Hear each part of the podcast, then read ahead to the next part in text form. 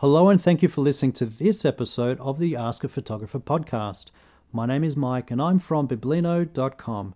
And today's question comes from Angela. And Angela says, I have a couple that booked me for their wedding. We hit it off straight away, and the couple really liked my photojournalistic approach. I'm also super excited as their wedding is at a venue I've never photographed before. The problem is, I received an email from the bride after completing my standard forms. I have a section in one of my forms that asks Are there any special requests?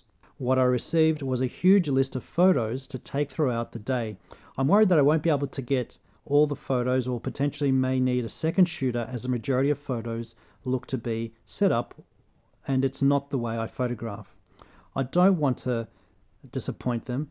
How do I let them know I can't take all the photos they're asking for? G'day, Angela. Thanks for your question. I have a rule of thumb that I need to contact or get back to a, a, client within 24 to 48 hours at the very most.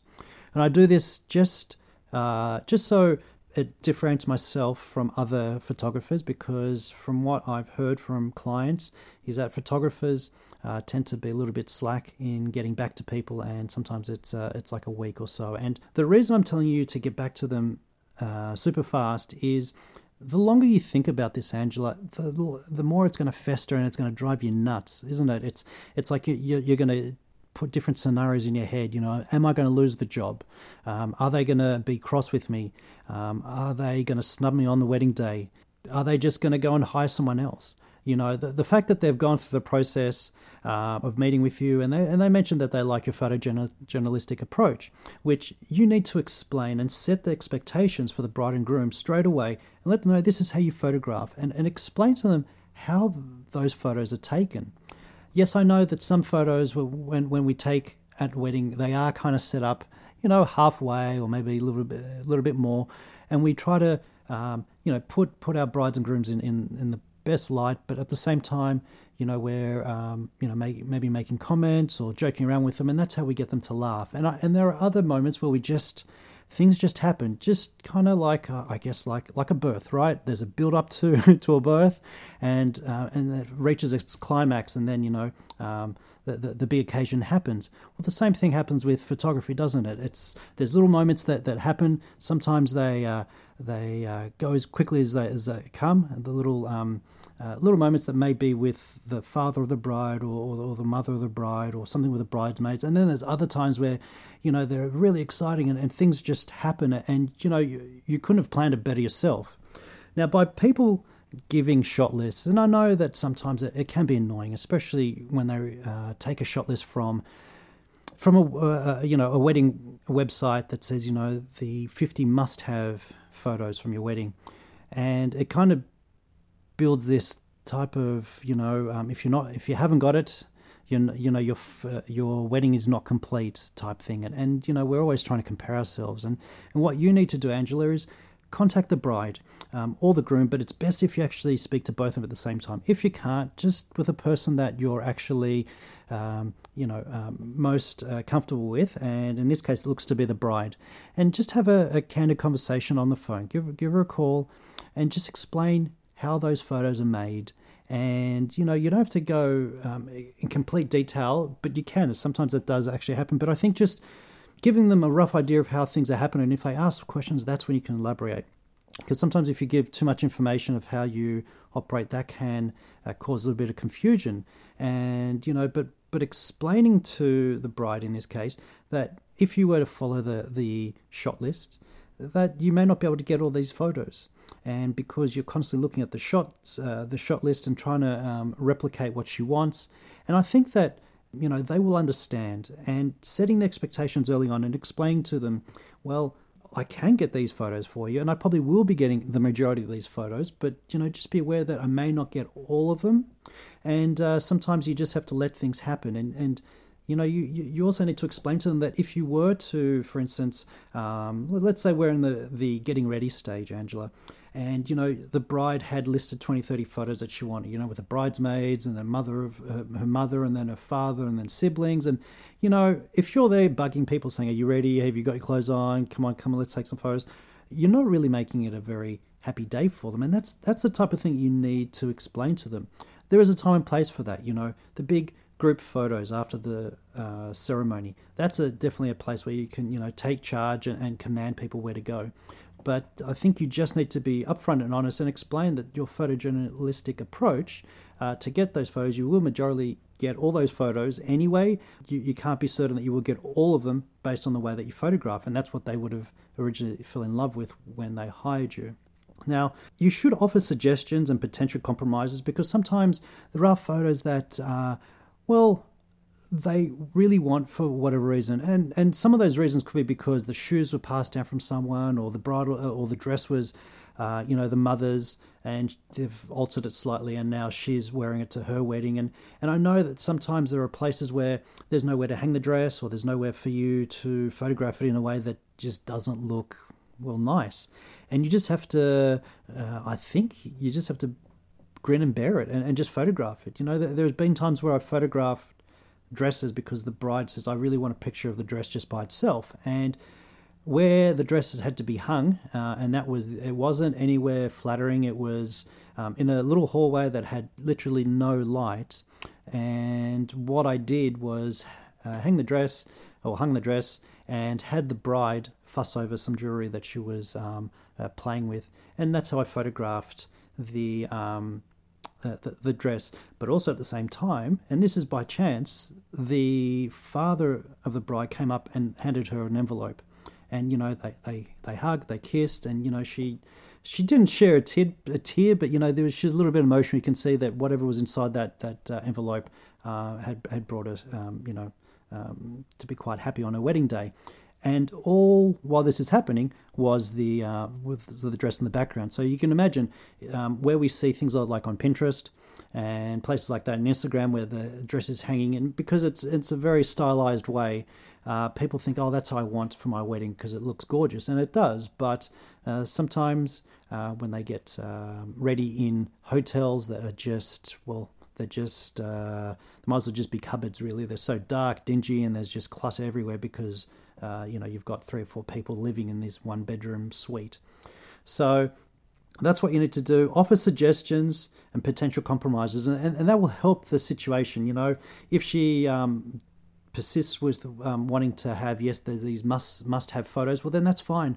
Um, you know, maybe say to her, you know, I just need to get a handful of photos in each section that I'd like you to you know, to uh, suggest for me to take. And, and these are the things you may potentially already be taking, right? So that's just something to consider. Um, you also have to be specific on how long it takes you to take a photo. Because a lot of people think that uh, taking a photo, and especially a setup photo, is just, you know, you just, well, turn up and press a shutter. And we as photographers need to explain this because other stuff's going on, you know, um, especially if you're taking photos of the bride and groom. You know, there's walking to the location. You know, sometimes there are dresses that are a little bit difficult to walk in, high heels over grass. Um, you know, they, they, may have had a little bit of uh, champagne before, and by this time of the day, they're, you know, they're a little bit slow and sluggish, and, and, and you know they're they're um, enjoying themselves. You know they're giggling amongst themselves, but you know they're photos that, of course, you'd be taking anyway. But the, that's I think they don't think of these photos, and they just think of these stage photos is the right thing to do. Now, if you think that you need some sort of assistance from someone, maybe assistance from a friend or a family member or even another photographer that you uh, work with, um, do it. Even if it's just for a couple of hours, it'll take a load off you, and especially uh, those photos that we take after the ceremony. You know, where we take the family photos. Sometimes the bride and groom have these ideas of, well, I'm going to take 80 combinations, and, and that's all well and good, but you need to explain to them how long it's going to take uh, to do those photos. And also, you'll need assistance. There have been times when I um, have been assured there was going to be assistance from the bridesmaids and, and, and, uh, sisters and brothers um, that are there, and they're not necessarily part of the bridal, bridal group. But what's happened in um, more times than not is they've only cared about their side of the family and they're not worried about the others. And you know, you can hear little comments from other members, uh, other guests there, and it's like, well, you know, me as a photographer, I have to make this run smoothly. You know, even though I was promised, it just didn't happen that way on on the day. And you know, to be fair to the bride and groom, a lot's going on. They can't be on top of everything, and you know, whatever happens, happens. And that's why if you do have some sort of assistance from someone, especially if they're giving you a shot list of, you know, 50 to 80 people that you need to photograph because there's all these different combinations. Yeah, absolutely.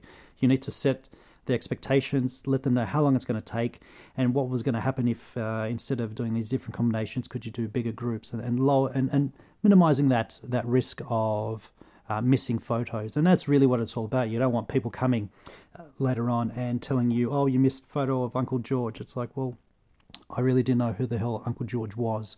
So, so yeah. Um, and just lastly, Angela, I think it's good business practice for us to have clauses within our contract that protects us about uh, missed photos, um, not just because we've missed them, but also um, camera malfunction and also um, missed photos due to rules of the house.